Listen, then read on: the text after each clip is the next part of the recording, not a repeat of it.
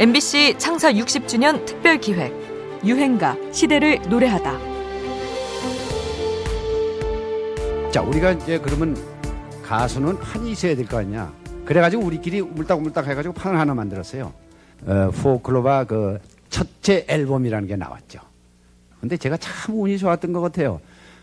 그 세 곡 중에요. 그러니까 열두 곡 중에 제 곡만 두 곡이 히트를 했어요.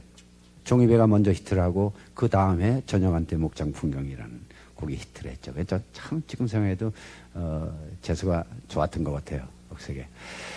전우라는 필명을 가진 제 고등학교 동기인데 전우 작사, 김기웅 작곡. 제가 젊었을 때 한참 에, 그 노래 유행했었죠. 오래간만에 한번 여러분께 들려드리죠. 전형할 때 목장 풍경 보여드리겠습니다. 가수이자 MC로 활약했던 위키리의 목소리입니다. 최희준, 유주용, 박형준, 위키리로 구성된 포클러버스를 기억하십니까? 이들은 가창력 돌링했지만 모두 명문고와 명문대학 출신의 엘리트라는 점에서 특히 주목받았고 선망의 대상이 되기도 했죠. 한국의 교육열은 세계적으로도 유명합니다. OECD 국가들 중 대학 진학률이 늘 최상위권으로 꼽히고 외국에서 한국식 학원이 성행하기도 했죠. 이 뜨거운 교육열은 1960년대 유행했던 학사 가수라는 말에도 숨어 있습니다. 전쟁 통해 학력을 쌓기 어려운 시대를 지나온 베이비붐 세대의 지상과제는 배워야 산다였습니다. 이 열기는 가요계에도 번져 대학생 출신 가수들이 등장하기 시작하는데요. 이들을 학사 가수라고 불렀습니다. 이 말이 공식화되는 건 국내 최초의 사교 노래 모임 포클로버스가 등장하면서부터였는데요. 이 이름을 지어준 사람은 당대 최고의 작곡가 손석우였다고 하죠. 근데 어떤 날 같이 가재요. 왜냐하면은 손석우 선생님 그 생일날이었대요. 그래서 얼타 잘 됐다. 거기서 뭐 잘하고 뭐 빨래도 하고 그리스다 씻으면 뭐 하나 어, 그거 한, 한곡 주시겠지. 그리고 갔어요. 갔더니 손석우 선생님한테 인사를 드렸던 손석우 선생님 처음 대면입니다 그때. 그랬더니 자네들 내 노래 다 들어놓으라. 자네들 개성이 네 명이 그러니까 저 희준이 에, 박형준 유지영 네 사람을 딱 앉혀놓더니 어차피 이제 음악은 세계 하나다. 그리고 서양 음악이 우리나라에 들어온다. 근데 우리가 잘못 받아들이면 이것은 영 그러니까 자네들이 그 서양 음악을 잘 우리 토착화시켜서 우리 것을 만드는데 자네들이 앞장을 서야 돼.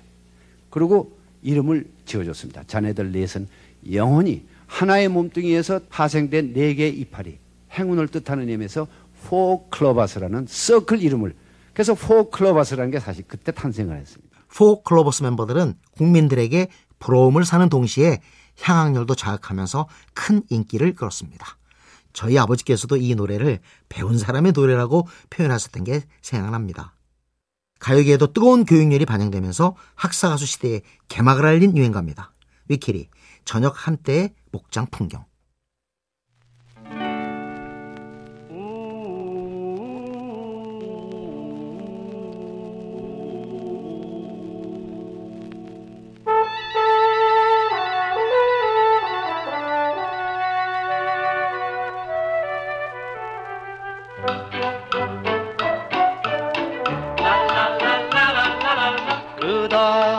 벌판 멀리 지평선에 노을이 물들어오면 외로운 저 먹동의 가슴 속에 아련한 그리움 솟네